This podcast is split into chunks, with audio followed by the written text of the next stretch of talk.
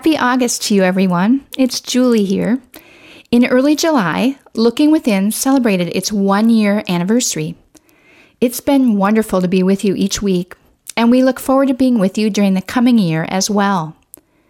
As the summer soon comes to a close, post production editor Nicole Osterhout and I are taking a few weeks off to prepare for the new season. We want to still be with you, though, by re releasing a few of our favorite episodes from the past year. One of our favorites is episode 12, which originally aired on September 23rd, 2019. Enjoy, and blessings on your day or evening.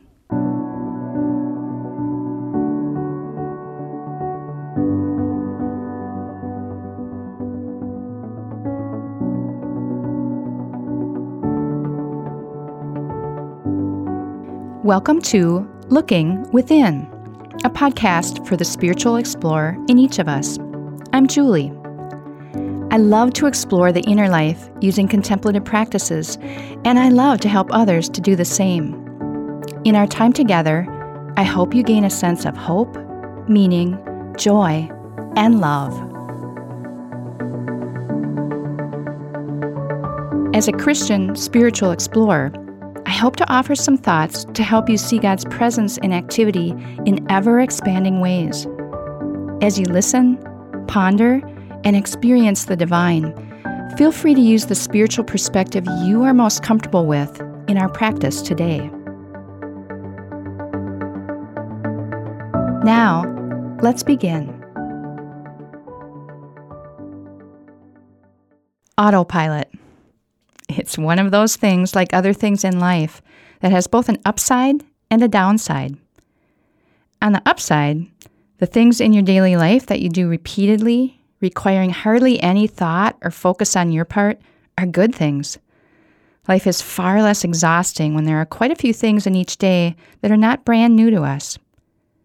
But the downside is the vast number of minutes that we potentially live in a rather mindless way in the midst of the helpfulness of autopilot, there's the likelihood of moving through our day without being very awake to, aware of, and mindful of things that we might want to be noticing. The opposite natures of autopilot and mindful awareness set the stage for today's episode called Coconuts of Wakefulness. This title flows out of a quote from the late Chogyam Trungpa Rinpoche, a pivotal figure in bringing Tibetan Buddhism to the West. Here's the quote In the garden of gentle sanity, may you be bombarded by coconuts of wakefulness. Hear it once more. In the garden of gentle sanity, may you be bombarded by coconuts of wakefulness. What a great quote. Slightly quirky, but I love the visual. As I read the quote, the garden of gentle sanity reminds me of those blissful moments of life, perhaps those moments on autopilot, pretty stress free and flowing along quite nicely. We often live with the illusion that we can hang on indefinitely to the pleasant situations of life. We cruise along with the feeling that our job is stable, at least for a while, that the people we love in our life will always be around, even though death or job changes or relocations happen all the time. Even our homes and possessions seem pretty solid until a tornado or fire or high winds or a flooding river changes all that in an instant. Yes, these are the coconuts that descend from above, maybe even bombarding us with more than one coconut at a time. It's very humbling, isn't it, to be reminded of all the things that can fluctuate or change both in our own lives and in the world around us. There really is nothing permanent to hold on to in life. Our sense of security can seem pretty elusive when we step out of autopilot and face the things that life can throw at us. So, what can we learn today from our quote, In the garden of gentle sanity, may you be bombarded by coconuts of wakefulness? Just this, and this is big. Things are going to happen in life that wake us up, and we actually need this at times. It is to our detriment that we go through our lives completely on autopilot or with completely smooth sailing. C.S. Lewis said that pain is God's megaphone to a deaf world. I'm not wishing horrific pain or suffering on any of us, but there are times when getting hit on the head with some wakefulness is really helpful to us. It shakes us out of some ruts we may find ourselves in, or may make us more open to seeing things in a new light or with more openness. And let me add one more thing about suffering, a more expansive way of thinking about it. Suffering can be anything that isn't what I want in life. It's those occasions or circumstances where life isn't matching the script I've mentally written, and when life isn't working out the way I'd like it to. So when the unexpected or unwanted hits us, we tend to wake up, to become conscious and mindful, to see things as they really are, to see our lives as they really are. We likely begin to see things with God's eyes, becoming more attuned to the subtleties of God's messages and nudges rather than resisting and creating suffering for ourselves through our resistance to life, always desiring to have things different than the way they are. Perhaps we surrender a bit more, allowing life to live through us, being present to the moment and to how God seems to be orchestrating things in our lives. Jesus gave us a core practice for our life's journey when he said to pick up your cross, to pay attention to your suffering, to hold and carry it, and to follow Him. This isn't autopilot at all, it's waking up, mindfully surrendering to what is, not fighting or resisting, seeing the next steps or actions to take, or being comfortable with not acting and just watching to see where God leads us next. I know there are painful, challenging situations that can come into our lives, excruciatingly difficult things that happen that totally rock our personal world. It's at those times that we feel God draw even closer to us. And for the many times that less weighty coconuts hit our head, the truths and messages of the bombarding coconuts are usually pretty helpful on the journey if we let them be. Let's think about all of this as we enjoy a few quiet moments together. In this quiet space and time, I'd invite you to gently close your eyes I'll sound the Tibetan singing bowl, which will call you to look within. As you're listening to the bowl's reverberations, take three deep breaths. Then let your breathing return to normal whenever you'd like. Hear the sound of the bowl now. Let it center you. Let it remind you that God is here with you.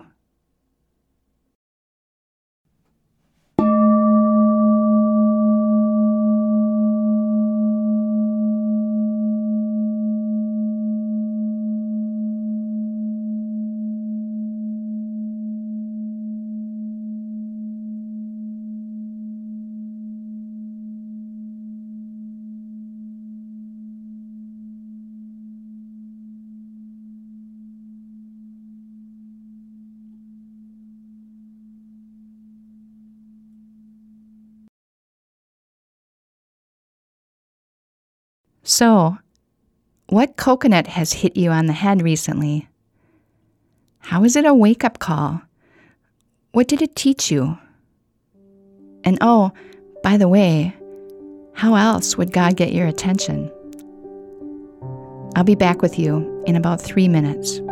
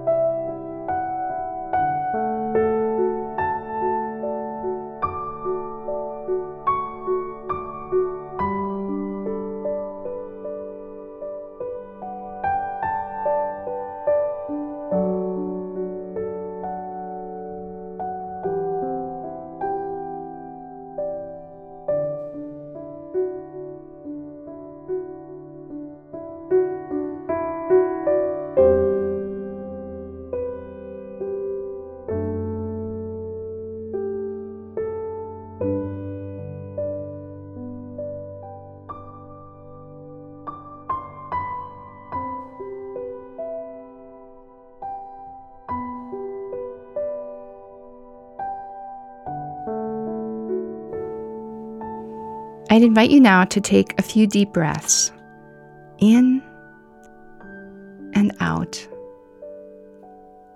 In and out. Let these breaths fill you with strength and energy. Hear me sound the Tibetan singing bowl, and as the sound of the bowl reverberates and slowly dies away, you can gently open your eyes, remaining still for a moment longer.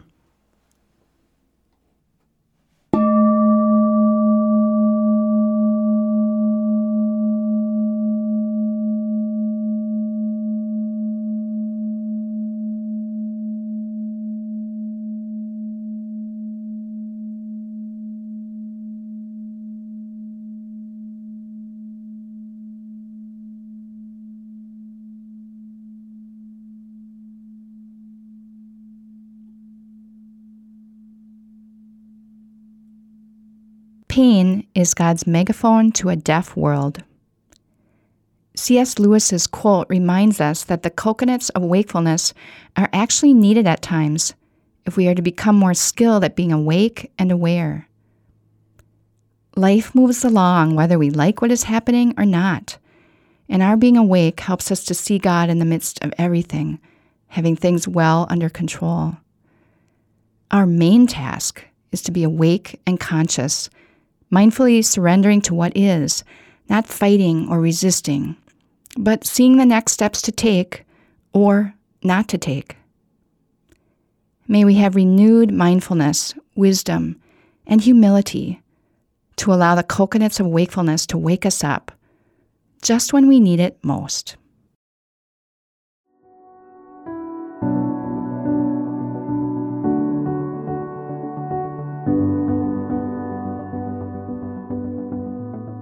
Thank you for making time for your inner self today. Whatever you've discovered and experienced, carry that with you in the coming days. You can find more episodes at our website, Gloria Dei, that's D-E-I, dot com slash looking within podcast, or subscribe through your favorite podcast app. We'll see you next time.